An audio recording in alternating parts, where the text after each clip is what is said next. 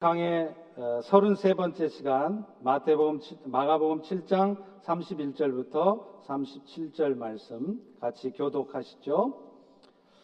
예수께서 다시 두로 지방에서 나와 시돈을 지나 어, 대가볼리 지방을 통과하여 갈릴리 호수에 이르심에 사람들이 귀먹고 말 더듬는 자를 데리고 예수께 나와 안수하여 주시기를 간구하거늘 예수께서 그 사람을 따로 데리고 무리를 떠나 손가락을 그의 양 귀에 넣고 침을 뱉어 그의 혀에 손을 대시며 하늘을 우러러 탄식하시며 그에게 이르시되 에바다 하시니 이는 열리라 하는 뜻이라.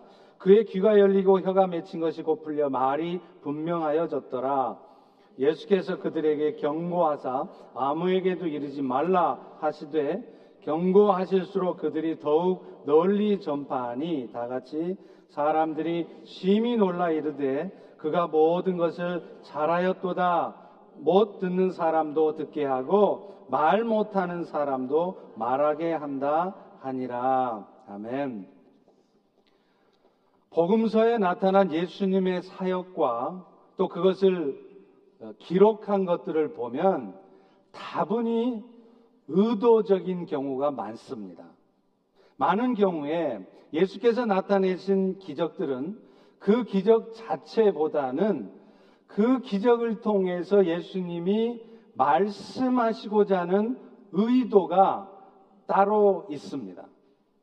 따라서 표면적으로 나타내는 예수님의 기적에만 초점을 맞추고 신앙생활을 해도 그런 기적적인 체험만을 하려고 하게 되면 우리는 오히려 그런 기적을 나타내신 예수님의 진짜 의도를 놓칠 수 있고 결국 잘못된 신앙생활을 하게 될 수가 있습니다. 복음서의 기록자들도 마찬가지입니다. 그런 예수님의 의도를 알기 때문에 그들은 예수님이 행하셨던 모든 사건을 빠짐없이 다 기록하지는 않습니다.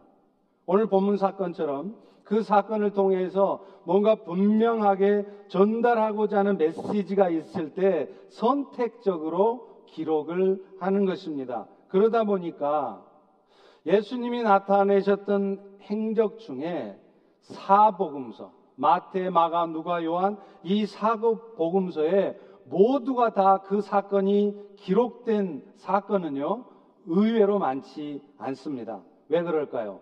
복음서 기록자들이 각자의 의도에 따라 필요한 사건만을 기록하고 있기 때문에 그렇습니다. 오늘 본문의 사건도 마찬가지입니다. 이 사건을 동일하게 기록하고 있는 마태복음 15장을 보면 예수님은 수로보니게 여인을 여인의 딸을 고쳐 주신 후에 많은 병자들을 치유하는 기적을 나타내셨음을 기록하고 있어요. 그런데 똑같은 상황인데 오늘 마가복음에서는요. 그 여러 치유 사건들 중에 유독 귀먹고 벙어리 된 사람을 고치시는 이 사건 한 사건만을 기록하고 있다는 겁니다. 그 내용도 마태복음보다 훨씬 더 자세하게 기록을 하고 있습니다. 거기에는 나름의 이유가 있습니다. 저는 오늘 여러분들과 함께 왜 예수님은 이 사건을 나타내셨고 마가는 이 사건을 통해서 오늘 우리에게 무엇이 전달되어지고 그래서 우리의 신앙생활이 어떤 모습이 되기를 원하는지를 살펴보려고 합니다. 예수님은 수로보니게 여인의 딸을 고치신 사건 이후에도요, 일부러 이방인 지역을 계속 방문하시면서 기적을 행하셨습니다. 오늘 본문의 이야기가 펼쳐지는 데카볼리 지역도 마찬가지예요. 본문 31절을 다시 한번 읽어봅니다. 시작. 예수께서 다시 두로 지방에서 나와 시돈을 지나고 데가볼리 지방을 통과하여 갈릴리 호수에 이르심에 사실 오늘 본문에 나와 있는 기록만을 봐서는 예수님께서 어떤 경로를 거쳐서 갈릴리 호수 가까이 도착하셨는지를 알 수가 없습니다. 사진을 보시면 아마도 예수님은 이 두로 지경에서 수로보니게 여인의 딸을 고치신 후에 시돈까지 올라갔을 겁니다. 이게 한 30마일쯤 떨어진 거리고 이 시돈에서 다시 오른쪽으로 돌아서 이 갈릴리 호수가 있는 오른쪽 대가볼리 지역으로 오셨을 것이라고 추측을 하는 것입니다. 그런데 지금 사진에서 보는 이 갈릴리 호수의 서편 지역은요, 남쪽의 유대로부터 많이 떨어져 있긴 하지만 이 지역에는 유대인들이 많이 살고 있었어요. 그런데 똑같은 위치면서 이 대가볼리 지역은 상대적으로 훨씬 더 유대인들이 적고 대부분 이방인들이 살고 있는 지역이었습니다. 대가볼리라는 말 뜻 자체가 그렇습니다.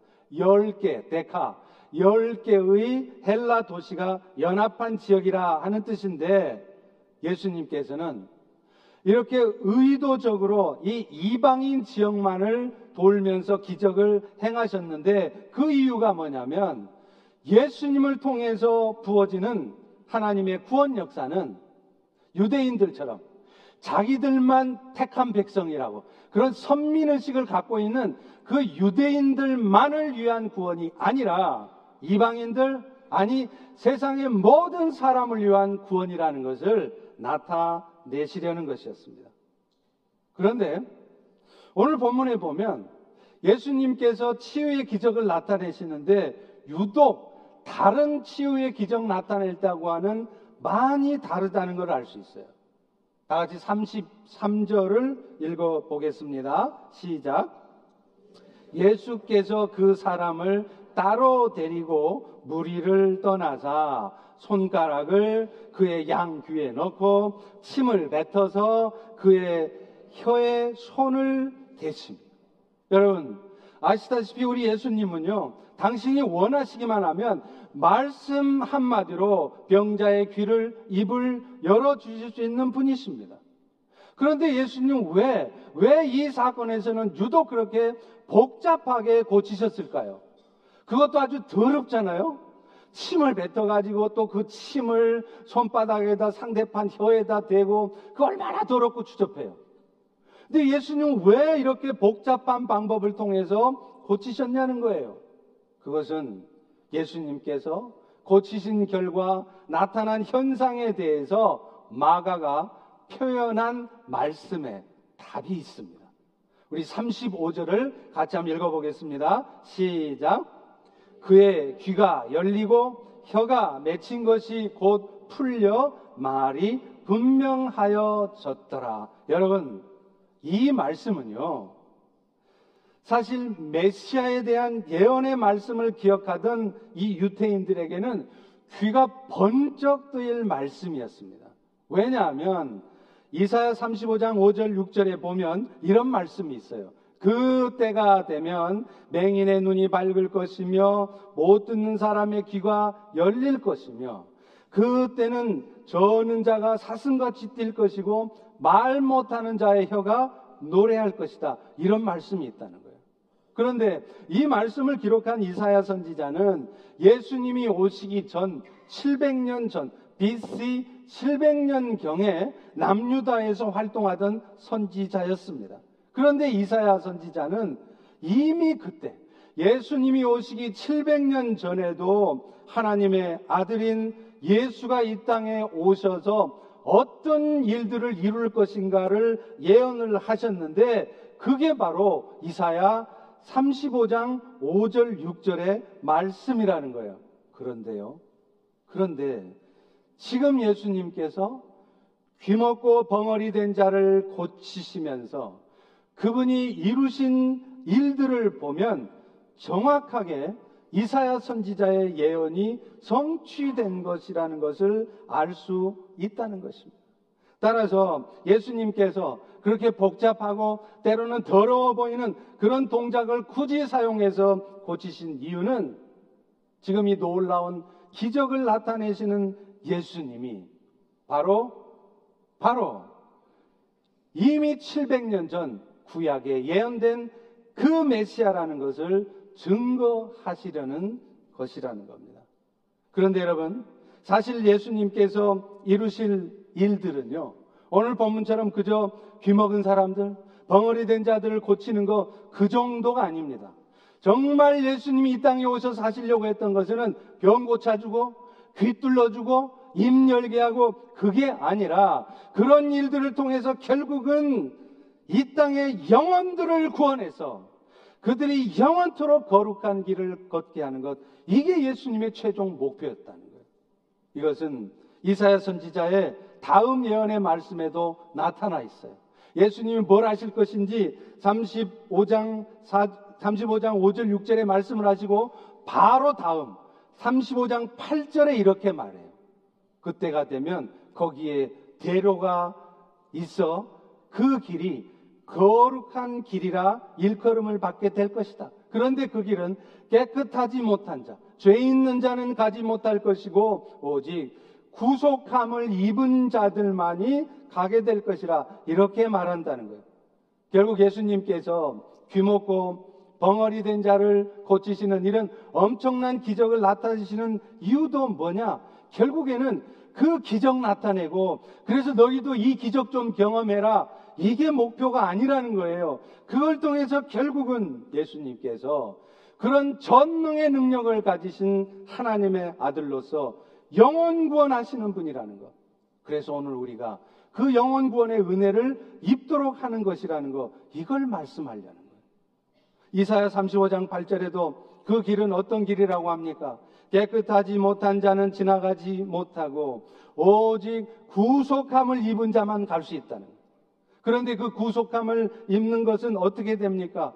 우리 스스로의 선한 의지와 노력 갖고 되지 않는다는 거예요. 여러분이 아무리 착하게 살라 그러고 여러분이 아무리 말씀대로 살려고 그래도 여러분은 절대로 말씀대로 살 수 없습니다. 왜냐하면 악한 본성이 있기 때문에 그래요. 그래서 그래서 거룩한 길을 도저히 갈 수 없는 우리들을 위해 이 땅에 오셔서 못 듣는 사람 귀를 열어 주시고 말 못하는 병어리도 고쳐 주시는 이런 전능의 능력을 가지신 예수님께서 그 일을 이루실 거라는 것을 말씀하시는 겁니다. 여러분, 그런 의미에서 오늘날 우리 성도들이 신앙생활을 하면서 정말로 예수님을 향해 기대할 수 있고 또 감사해야 되는 것은 예수님께서 이루실 이 영원 구원의 역사, 새로운 창조의 역사, new creation, 새로운 피조물을 만들어내시는 이 역사라는 거예요. 혹여 그분께서 우리의 삶에 조금이라도 나아진 구석이 있도록 해주신다면 물론 감사할 일이죠. 사실 주님께서도요, 오늘도 여러분들이 인생 살아가면서 이런저런 고통 때문에 힘들어하고 아파하는 거 여러분만 힘든 게 아니라 사실은 예수님도 더 고통스러우시고 안타까워 하세요. 그렇지만, 그렇지만 오늘도 예수님께서 그 고통과 아픔 가운데 여러분을 놓아두시는 이유는 여러분들의 그 고통을 해결해 주시고 고쳐주실 능력이 없어서가 아니라 의지가 없어서가 아니라 그런 일들을 통해서 결국은 여러분들이 영혼의 구원을 받고 또 여러분들이 영혼의 구원을 이루는 하나님의 동역자들로 세워지게 하려고 그것 때문에 그렇게 하신다는 거예요. 그렇기 때문에 오늘 우리는 설사 우리가 기대하는 예수님의 그런 놀라운 기적의 역사가 내 삶 가운데 나타나지 않는다 할지라도 그것 때문에 예수님을 포기하고 예수님에 대한 기대를 저버리고 하나님을 떠나고 교회를 떠나고 예수 믿어봐야 다 소용없다. 내가 몇 년을 신앙생활 해봤는데 내 인생에 바꿔진 거 하나도 없다. 그런 말을 하는 것이 아니라 오늘 또 그 예수님 때문에 내 영혼이 구원되어진다면 그것이 감사하고 그것 때문에 신앙생활을 할 수 있어야 된다는 것입니다. 아니 감사할 수 있을 뿐만 아니라 당연히 해야 되는 것입니다. 그런데 안타깝게도 오늘날 우리들의 신앙생활의 목표는 그렇지 않습니다. 예수님의 새 창조의 은혜의 역사, 그것이 목표가 아니라 당장의 오늘 내 삶에 귀가 열리고 입이 열리는 것, 이것이 우리가 신앙생활하는 목표일 때가 많다는 겁니다. 그런데 여러분 아십니까? 예수님은 이런 놀라운 기적을 나타내시는데 왜 일부러 군중들이 없는 곳으로 그 병자를 데리고 가서 왜 사람들 없는 곳에서 기적을 나타내셨겠어요? 오늘 여러분 33절을 보세요. 여러분들이 이 말씀 읽으면서 놓칠 수 있는 중요한 말씀이 있습니다. 예수께서 그 사람을 따로 데리고 가서 무리가 있는 데서 안 고치는 게 아니라 아무도 없는 곳에 몰래 데리고 가서 거기에서 고치셨다는 거예요. 여러분 예수님은 왜 사람들이 없는 곳에 데려가서 기적을 나타내십니까? 아니 생각해 보세요. 많은 사람이 보고 있는 데서 엄청난 기적을 나타내면 그것 보고 사람들이 더 예수님 찾고 더 예수님 앞에 몰려들 거 아닙니까? 또 있습니다. 예수님은 이런 엄청난 기적을 나타내신 후에 그들에게 이런 부탁을 하세요. 36절에 보십시오. 예수께서 그들에게 경고하사 아무에게도 이르지 말라 하신. 아니, 예수님은 왜 이런 엄청난 기적이 더 널리 널리 퍼져서 전해지기를 원하실 것 같은데 왜 이 기적을 알리지 말라고 하셨을까요? 예수님께서 이런 행동과 명령을 하신 이유는 자신이 나타낸 치유의 기적 때문에 오히려 사람들의 관심이 이적적인 역사를 체험하는 것, 예수님의 기적 같은 역사를 체험하는 것에만 맞추어질까봐 그게 염려스러운 것이었습니다. 그래서 결국은 예수님과 더 깊은 인격적인 만남을 갖는 게 아니라 그런 예수님의 기적적인 체험을 통해서 병 고쳐 주시고 인생 문제 해결해 주시는 그런 기가 막힌 역사를 통해서 결국은 오늘 내 삶이 이 땅에서의 내 삶이 부여해지고 행복해지는 것 이것을 원하게 될까봐 그걸 염려하신 거였어요. 그러나 그들은 역시 예상했던 대로 예수님이 경고하신 대로 전하지 않는 게 아니라 더 널리 전파합니다. 왜 그렇습니까? 예수님을 전하기 위해서요? 아니었습니다. 예수님께서 나타내신 그 기적에 관심이 더 있었던 거예요. 마치 오병이의 기적을 나타내고 예수님을 막 쫓아다니는 사람을 향해서 예수님들이 그렇게 말씀하셨지 않습니까? 저들이 나를 쫓는 까닭은 떡을 먹고 배부른 까닭이라. 예수님을 열심히 따라댕기고 열심히 예배드리고 신앙생활 열심히 했더니 예수님이 나한테 이런 축복 주셨다. 그래서 결국 내 인생이 오늘 이 땅에서 내 인생이 이렇게 행복해졌다. 이것 때문에 예수를 쫓았다는 것입니다. 오늘날 우리가 신앙생활하는 목적도 오늘 여러분들이 지금 예수님을 쫓고 그래서 오늘 이 주일 예배 이 자리에 앉아서 예배를 드리시는 이유가 무엇입니까? 오늘 본문에 드러나는 사람들처럼 예수님의 기적을 보고 흥분했던 그 당시의 사람들과 같지는 않는지 돌아보셔야 돼요. 사실 성경에는요, 여러 곳에서 진정으로 예수님을 따르는 삶을 고난과 역경이 있는 삶이라고 말하고 있습니다. 주님을 따르다 보면 인생 행복해지고 다 좋은 일 생기는 게 아니라 예수님 대신에 예수님의 뒤를 이어서 우리 모두가 지어야 될 십자가가 있다고 말하고 있어요. 마태복음 16장 24절에 보십시오.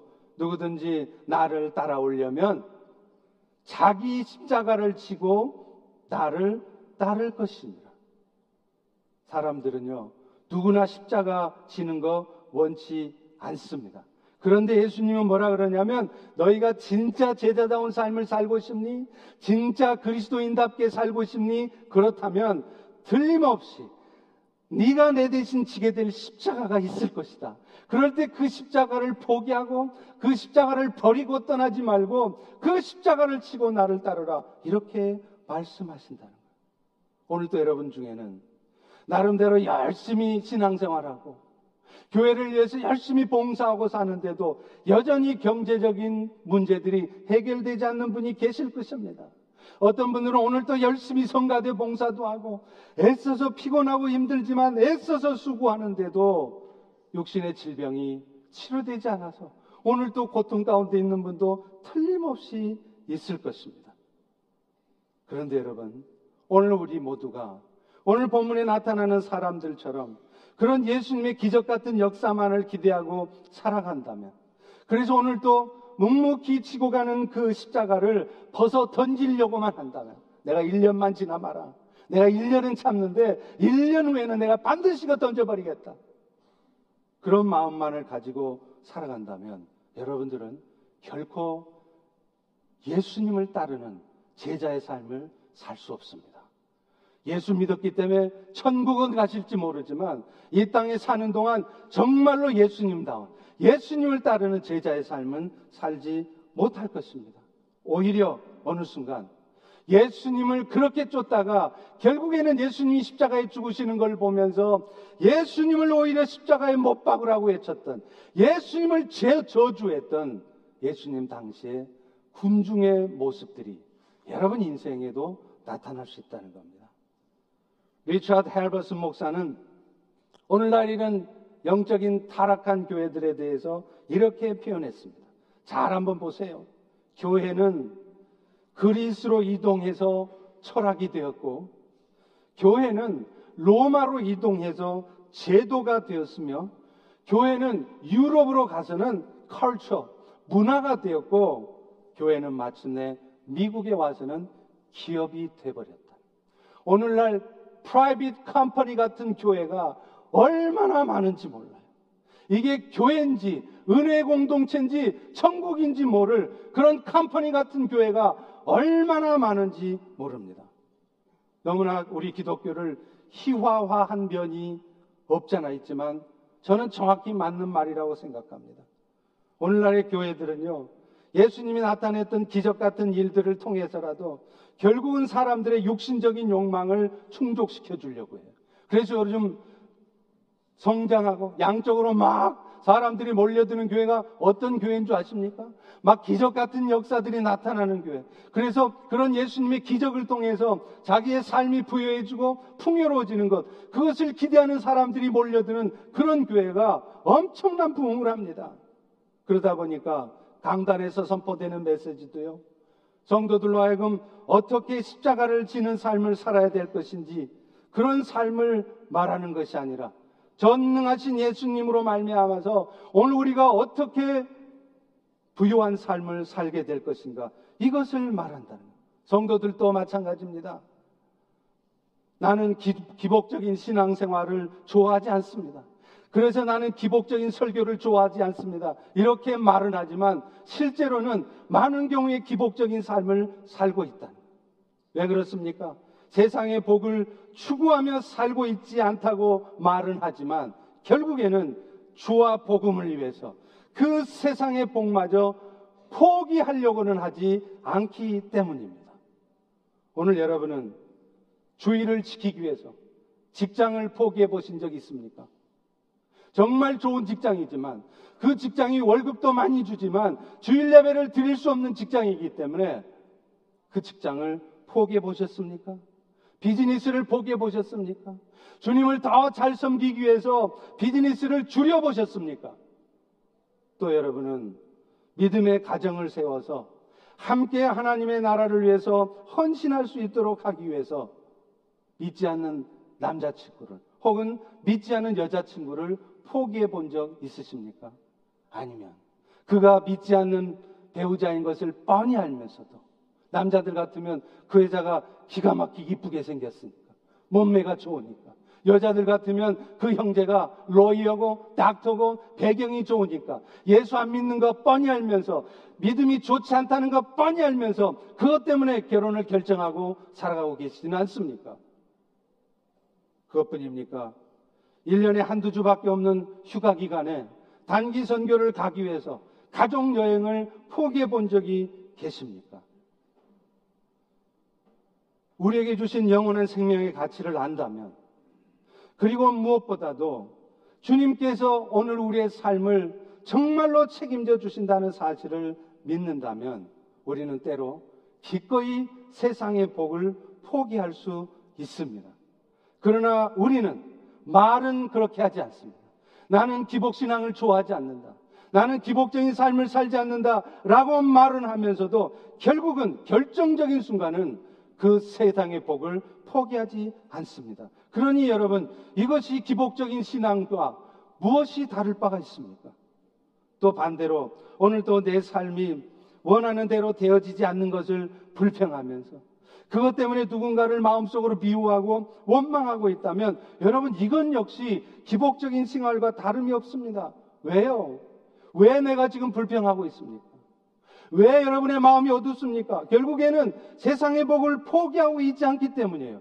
그 세상의 복 포기해버렸다면 내 인생 안 풀려도 상관없습니다. 괜찮습니다. 그런데 포기하지 않고 있으니까 그것만은 내가 결국에는 갖고 싶으니까 그러니까 오늘도 여러분의 마음이 불편하고 어둡고 힘드신 것입니다. 여러분 이것이 이것이 바로 기복적인 신앙생활이 아니고 무엇이냔 말이에요. 오늘 사랑하는 성도들 여러분의 마음 속에도 정말로 예수님께서 나타내시는 기적을 통해서 내 삶이 부여해지고 편해지는 것 그것이 신앙생활의 초점이 아니라 결국에는 내 영혼이 더 거룩해지고 내 영혼이 구원받아지고 나를 통해 누군가의 영혼이 구원되어지는 것 이것이 오늘도 여러분의 신앙생활의 목적이 될 수 있기를 축원합니다. 축원합니다. 두 번째로 오늘 사건을 통해서 예수님께서 정말 말씀하시려고 하는 것은 예수님께서 나타내시는 치유의 이적들이 어떤 의미가 있느냐는 그 이적들을 통해서 오늘 정말로 우리에게 말씀하시려고 하는 게 또 있다는 겁니다. 종교 개혁자들은요, 오늘 본문에 나타난 예수님의 치유의 기적들을 상징적으로 해석을 합니다. 그래서 오늘 귀 먹은 사람 나오잖아요. 이 귀 먹은 사람은 실제적으로 귀가 안 들리는 사람을 의미하겠지만 더 나아가서는 하나님의 말씀을 듣지 못하는 사람을 의미한다는 것이에요. 여러분, 오늘날 얼마나 많은 사람들이 하나님의 말씀을 듣지 못하고 있습니까? 심지어는요, 예수를 믿고 신앙생활을 하는 사람들조차도 하나님의 말씀을 제대로 듣지 못합니다. 하나님의 말씀을 사모하지도 않고요. 그리고 심지어는 그 말씀이 귀에 들려도 그 말씀의 뜻을 이해하지 못하는 거예요. 그래서 결국 그 말씀도 자기 좋을 대로 해석하는 거예요. 그래서 어떻게 하면 결국에는 내 삶이 부유해지고 유익해질 수 있는 그런 쪽으로 해석하고 하나님의 말씀도 선별적으로 받아들인다는 거예요. 내 마음에 양심이 찔림이 있고 내 마음에 부담을 주는 그런 말씀들은 들으려고 하지 않아요. 그런 말씀이 들려지면 슬쩍 일어나서 나가버립니다. 딴짓합니다. 귀를 막고 있습니다. 그러면서도 예수님 때문에 우리의 삶이 부유해질 수 있다고 어떻게 하면 우리의 삶이 행복해질 수 있는지 그런 말씀을 하면 잘 듣고 내가 오늘 정말 말씀을 통해 은혜 받았다고 이런 말을 한다는 거예요. 여러분, 말씀을 통해 은혜 받았다는 게 뭡니까? 여러분들의 감정적인 터치가 일어났을 때 그게 은혜로운 말씀입니까? 아닙니다. 진짜 은혜로운 말씀은 여러분의 삶을 도전하고 그래서 마음에 찔림이 있고 그래서 그 말씀을 들을 때 내가 말씀대로 살지 못하는 안타까움과 회개와 눈물의 결단이 있을 때 그게 은혜로운 거예요. 오늘날 또 예수님은 말 더듬는 자들을 고치시기를 원하십니다. 이 말 더듬는 자도 마찬가지입니다. 실제로 벙어리 된 자를 의미하는 것이 아니라 복음을 전하지 않는 자들. 입을 열면 그리스도의 복음을 전하는 것, 그것이 우리 성도들의 마땅한 삶일진데, 오늘날 많은 그리스도인들은 복음을 전하지 못합니다. 마치 영적으로는 벙어리 같은 삶을 살고 있어요. 지금 이 자리에 여러분 중에 벙어리 있습니까? 한 분도 없는 것 잘 알고 있습니다. 그러나 오늘도 여러분이 입술을 열어 말했다 그러면 예수 그리스도의 복음을 전하고 있지 않다면 우리 모두는 지금 영적으로는 벙어리인 겁니다. 안타깝게도 오늘날 많은 교회들은 복음을 전하지 않습니다. 교회 바깥에 복음 전하는 일에는 힘을 쏟지 않고 대신 교회 안에 있는 이런저런 문제들에게 힘을 소진하다 보니까 정작 교회가 힘을 쏟아야 될 일은 하지 못하는 거예요. 얼마나 안타까운지 모르겠어요. 제가 오이코스에 대한 말씀을 지난주에도 드렸습니다. 여러분, 오이코스를 왜 왔습니까? 물론 오이코스라는 첫 번째 목적은 무엇보다도 성도 간의 교제를 통해서 서로 위로받고 힘을 얻는 것입니다. 그것뿐입니까? 더 나아가서는 오이코스 안에 연약한 지체들이 있는다 할지라도 그런 연약한 지, 지체를 오히려 품어주고 참아주고 섬겨주는 훈련을 통해서 내가 더 성숙해지라고 오이코스를 하는 것입니다. 그렇기 때문에, 그렇기 때문에 나하고 마음이 맞는 사람하고만 오이코스를 하려고 하면 그것은 오히려 내 스스로가 나를 성숙해 하는 것을 스스로 막는 꼴이 된다는. 이제 하반기에 오이코스 멤버들이 많이 바뀔 것입니다. 그럴 때, 아이고, 목사님, 나는 저 김집사하고는 오이코스 같이 못해요. 그런 말 하지 마세요.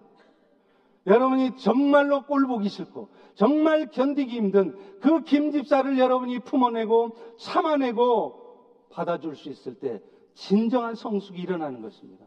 맨날 마음 편하게 해주고, 다 마음 맞는 사람하고만 오이코스 백날 해보십시오. 절대 성숙이 일어나지 않습니다. 어떤 오이코스가 좋은 오이코스입니까? 목사님, 우리 오이코스는, 오이코스는요, 얼마나 좋은지 몰라요. 12시까지 막 즐겁습니다. 왜요? 다 잘해주고 다 좋으니까. 그런데 그 중에 정말 까칠하고 얄밉고 하는 짓마다 미워 죽겠는 인간 하나 있어 보세요. 12시까지 합니까? 안 가려고 그러고 9시면 끝내려고 그러죠. 그런데 여러분 이게 진짜 좋은 오이코스란 말이에요. 그런 오이코스를 통해서 여러분이 예수님께 받은 사랑을 기억하면서 참아주고 품어주고 섬겨줄 때 진짜 여러분이 성숙해지는 거예요. 그런데 여러분 저는 오늘 이것 이외에 또 하나 왜 우리가 오이코스를 해야 되는지 또 하나의 이유를 말씀드리려고 해요. 그것은 곧 오이코스를 통해서 예수 그리스도의 복음이 세상에 증거되게 해야 된다는 거예요. 우리 혼자 그 일을 하려면 쉽지 않습니다. 그러니까 오이코스 멤버들과 함께 그 일을 하라고 멤버들을 묶어주는 겁니다. 그런데 우리 현실은 어떻습니까? 1년이 가도 10년이 가도 오이코스를 통해서 단 한 명의 영혼도 구원받지 못하고 있다면 여러분 우리는 진정한 오이코스의 목적을 놓치고 있는 거예요. 여러분이 아무리 우리 오이코스는 정말 좋다고 그래서 다 사회적인 지위도 있고 돈도 많고 인격적이고 다 좋은 오이코스라고 말하지만 여러분의 오이코스를 통해서 단 한 영혼도 구원받지 않고 있다면 여러분의 오이코스는 좋은 오이코스가 아닙니다. 잘못된 오이코스입니다. 성교적 교회라는 건 단 것이 아닙니다. 교회 모든 사역들이 결국에는 그리스도의 복음을 세상에 전하는 일에 집중되게 하는 것, 이게 선교적 교회예요. 그렇기 때문에 우리가 오이코스를 하는 궁극적인 목적도 그저 마음 맞는 사람들끼리 성도 간의 교제를 하기 위한 것이 아니라 결국에는 결국에는 그 오이코스를 통해서 잊지 않던 내 직장의 동료가 내 이웃집의 사람들이 영원 구원받게 하는 것 그것이 진짜 목적이라는 것. 그런데 안타깝게 오늘날의 대부분의 교회들의 현실은 그렇지 못합니다. 실제로 분당 우리 교회 이찬수 목사님 여러분 잘 아시죠? 존경하시죠? 분당 우리 교회 건강한 교회로 알고 계시잖아요? 맞습니다.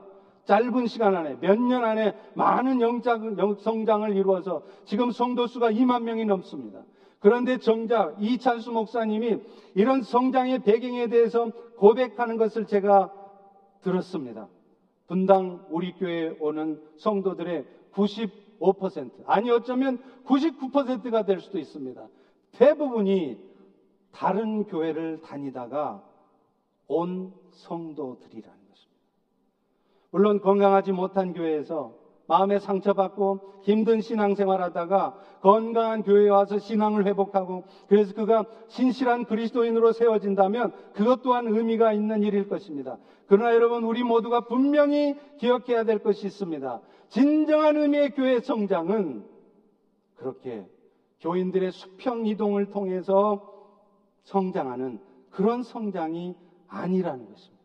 우리 교회가 아무리 양적인 성장을 할지라도 거의 대부분의 성도들이 주변 교회에서 몰려온 성도들 때문에 성장하는 그런 교회라면 그런 성장은 우리는 할 필요가 없습니다.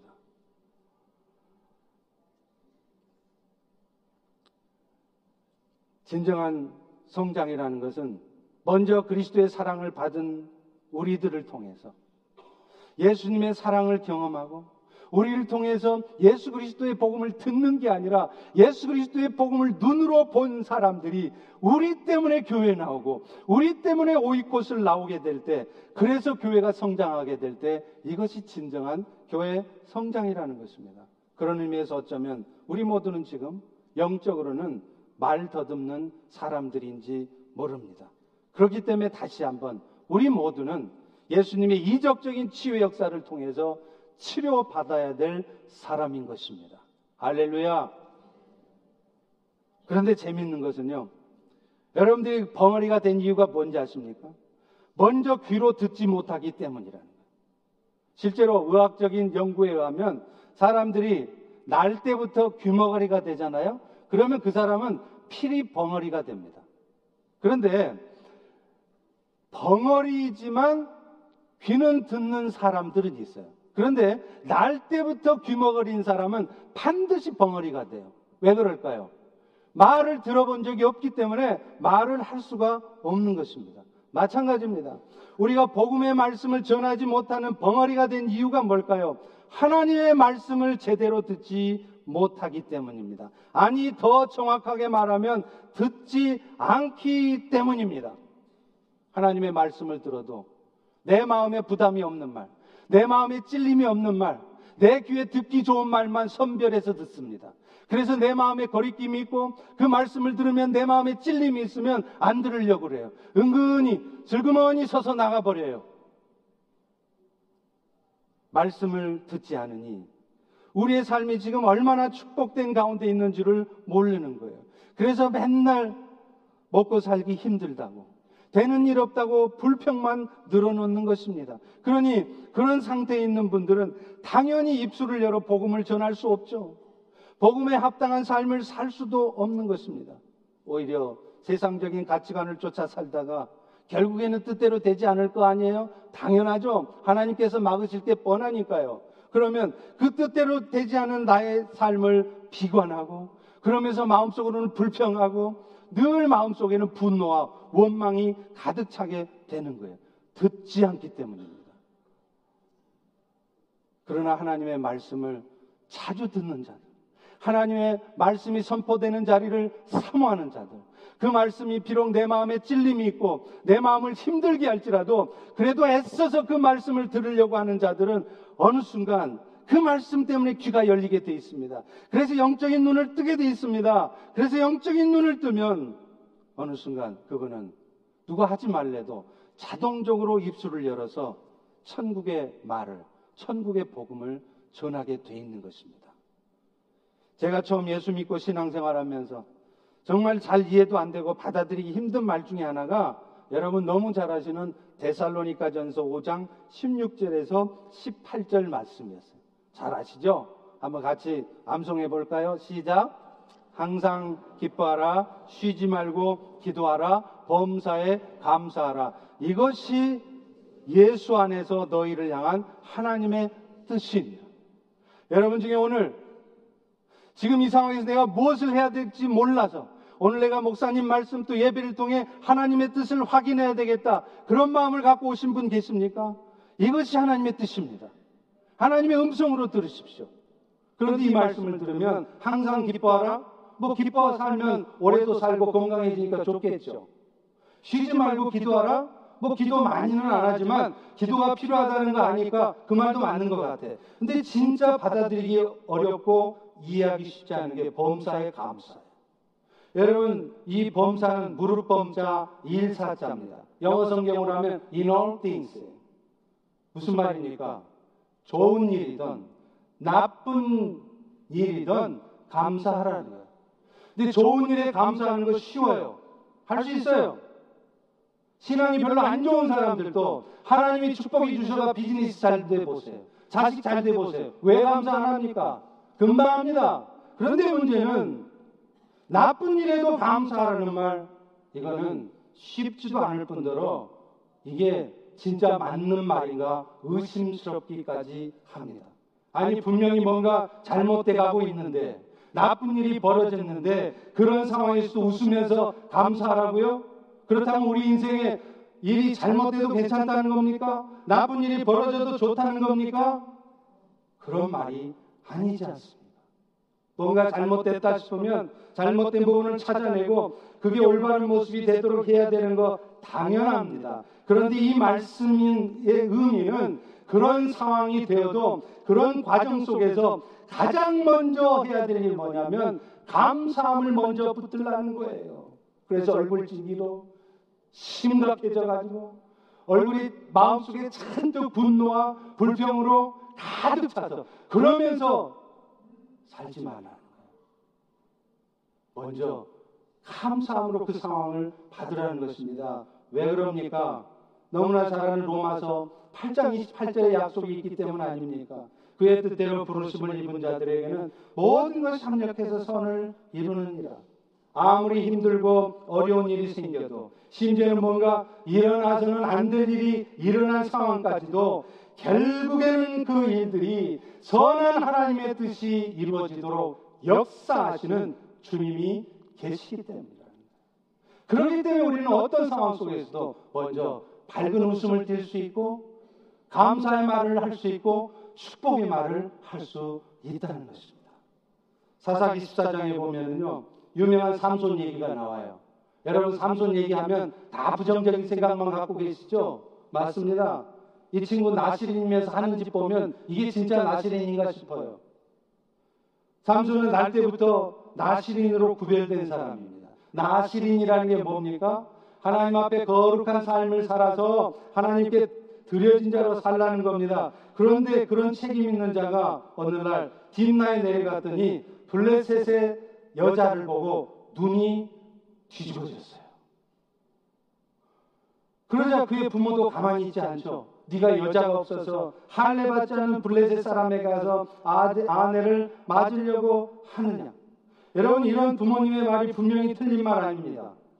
앞장서서 율법을 지켜야 될 나시리니 오히려 앞장서서 율법을 어기니 당연히 벌받을 일이고요. 부모 입장에서 따져줘야 될 이야기입니다. 그런데 여러분 사사기 14장 4절에 보면 이런 부모의 행동과 말에 대해서 성경이 뭐라고 말씀하고 있는지 아십니까? 그때 블레셋 사람들이 이스라엘을 다스린 까닭에 삼손이 틈을 타서 블레셋 사람을 치려 함이었으나 그 다음 말이 중요해요. 그의 부모는 이 일이 여호와께로부터 나온 것인지를 알지 못했더라. 물론 삼손이 블레셋 여자를 탐하는 거 분명히 잘못된 일입니다. 그는 육체의 욕심에 이끌려서 그런 결정했죠. 실제로 사사 14장 3절에 보면 그가 왜 그 여자를 택했는지 답이 나옵니다. 내가 기준이 나예요. 내가 그 여자를 좋아합니다. 그러니 나를 위해서 그 여자를 데려와서 결혼시켜 주세요. 어머니, 아버지, 내가 그 여자를 좋아해요. 그러니 나를 위해서 결혼시켜 주세요. 근데 딱 한 가지 흠이 있는데 예수를 안 믿어요. 이런 얘기하고 똑같은 거야. 기준이 여전히 낮죠. 나시린이나 되면서 참, 참 한심한 나시린입니다. 그런데 여러분, 그 참 한심한 나시린을 통해서도 하나님은 역사하시더라는 거예요. 후에 딥나에 내려갔던 삼손은 그곳 청년들과 내기를 한 것 때문에 결국에는 그 땅에 있는 블레셋 사람들을 치게 되었습니다. 분명히 잘못된 삼손의 행동과 결정이었지만 하나님은 오히려 그 잘못된 삼손의 행동을 통해서라도 내가 삼손을 통해 블레셋을 치겠다고 하는 당신의 약속을 이루시고야 마셨다는 것입니다. 여러분, 이것이 바로 우리가 어떤 상황 속에서도 먼저는 감사할 수 있고 감사의 말을 뱉어내야 되는 이유인 것입니다. 지극히 심각해서 찡그리고 어둠의 그런 모습을 보이는 것이 아니라 먼저는 웃을 수 있고 먼저는 감사할 수 있는 이유인 것입니다. 이 일 후에 하나님이 하실 일이 있기 때문입니다. 영적인 눈이 띄어진다는 것이 바로 이겁니다. 맨날 내 눈에 보여진 대로만 판단하고 행동하면 절대로 감사 안 나오죠. 하는 짓마다 다 마음에 안 들 겁니다. 화만 나고 원망만 생길 겁니다. 그렇지만 여러분 듣기 싫어도 진림이 있어도 자꾸 자꾸 말씀을 들어보세요. 그러면 그 말씀의 능력의 역사로 여러분의 귀가 열립니다. 그래서 어느 순간 영적인 눈이 딱 띄어지면 그때는 더 이상 여러분 앞에 여러분을 가로막고 있는 것 같은 큰 산이 더 이상 산으로 보여지지 않을 것입니다. 지난주에 말했던 것처럼 You raise me up so I can stand on mountains. 큰 산과 같은 장애물이 내 눈앞에 보여질지라도 그것 때문에 마음 어두워지고 함께 어둠에 사로잡혀 사는 것이 아니라 안 밀린다는 거예요. 주저하지 않다, 주저하지 않는다는 겁니다. 왜요? 그 산 뒤에 하나님께서 예비해 놓으신 은혜를 투시의 눈으로 바라볼 수 있기 때문입니다. 그래서 힘든 상황 속에서도 비난의 말, 저주의 말을 하는 것이 아니라 입술을 열었다 하면 천국의 말을 할 수 있는 것입니다. 여러분, 우리가 복음을 전한다 하면 우리는 복음 전하는 것을 이렇게 생각해요. 음, 예수님이 우리를 위해서 십자가에 죽으셨습니다. 음, 그러니 여러분도 음, 예수를 믿어보세요. 음, 그러면 예수님이 음, 여러분을 구원할 거예요. 여러분 이게 복음이라고 생각하세요? 맞습니다. 복음은 맞죠. 그런데 놀라운 것은 여러분이 전하는 입술로 전하는 이 복음 때문에 세상의 영혼들이 구원받는 게 아니라는 겁니다. 여러분들의 입술에서 나오는 진짜 복음, 천국의 말 때문에 세상의 영혼들이 구원받는 것입니다. 우리의 입술이 천국의 언어를 사용하고 있으면 여러분의 삶이 많이 힘들고 속상하고 힘들지만 천국 시민의 모습으로 나타나고 있으면 그것이 사실은 진짜 복음을 전하는 것입니다. 입술로는 예수를 전하는데 말끝마다 예수라는 말 위에는 입만 열었다 그러면 판단의 말, 부정적인 말, 남을 험담하는 말을 쏟아내는 그 입술은 아무리 맞는 말을 하고 아무리 예수 복음을 전해도 그 복음을 통해 영원히 구원되지는 않습니다. 어제 나바오 선교 보고를 들으면서 참 감사했어요. 우리 선교팀들의 입술에서 제가 늘 강단에서 하던 말씀이 들려졌기 때문입니다. 주님이 하십니다. 이 주님이라는 것은 성부 하나님, 성자 예수님, 성령 하나님을 다 포함해요. 맨날 계산하고 열심히 준비하는 일에 익숙했던 우리들에게 정말로 생각지도 못하게 뛰어넘게 역사하시는 그 주님이 경험되고 나니까 비로소 사람들에 의해서도 이 말이 나오는 거예요. 태권도 사범이 이집트 다니면서 아이들을 불러 모아서 이제 태권도 사역을 하려는데 너무 아이들이 안 모일 것 같으니까 마음속에 염려가 됐던 겁니다. 이렇게 애들이 없어갖고 태권도 사역이 될까? 그런데요, 마지막 어느 아이 집에 갔더니 그 집에는 부모도 안 계셔. 그러니 부모도 없는데 데리고 갈 수 있어요? 근데 전화로 그 부모가 아이가 가는 것을 허락을 해주더라는 거예요. 그리고 나중에 그 아이가 왔는데 그 아이가 아마 골목 대장이었는지 모르겠습니다. 지 혼자 오는 게 아니라 10명 넘는 아이들을 끌고 온 거예요. 그러니 그 태권도 사범이 주님이 하셨다는 말을 하는 것입니다. 그 사범이 애들 긁어모으는데 준비 안 했겠어요? 계획 안 세웠겠어요? 어쩌면 철저히 계획 세웠을 겁니다. 그래도 안 되는 거예요. 그런데 주님이 하시는 겁니다. 그것뿐입니까? 미스터 브루스. 브루스가 건축 자재를 사러 갔는데 그 물건 대주는 사람이 크리스찬이더랍니다. 그래서 당신들 뭐 때문에 이 물건 필요하냐 그러니까 우리가 지금 인디언 선교하러 왔다. 그러니까 그 사람이 그 물건을 다 공짜로 줬대요. 그리고 안 해주던 딜리버리를 해줬대요. 그거를 입어서도 주님이 하셨습니다라는 고백이 나왔습니다. 오늘 설교의 제목인 사즉 필생, 생즉 필사. 이게 누가 한 말입니까? 이순신 장군이 한 말이에요. 전쟁터에서는 죽을 각오를 하고 싸우면 안 죽는데 오히려 살라고 하면 죽는다는 거예요. 그런데 이 말이 성경에 있는 말씀이에요. 예수님께서 예수를 따르는 제자의 삶을 살려고 하는 사람들은 이렇게 살아야 된다고 앞선 말씀에 이 말씀을 덧붙이고 있습니다. 마태복음 16장 25절입니다. 누구든지 예수를 따르려면 제 목숨을 구원하고자 하지 말라. 그러면 오히려 잃을 것이라. 건강 걱정하고 목숨 잃을까 걱정하면 오히려 더 빨리 죽는다는 거예요. 그런데 건강 걱정 안 하고 오히려 생명 맡기고 살아가면 하나님이 하실 것이라 믿음으로 살아가면 오히려 안 죽는다는 겁니다. 십자가를 지고 예수를 따르는 거 참 힘들고 두렵습니다.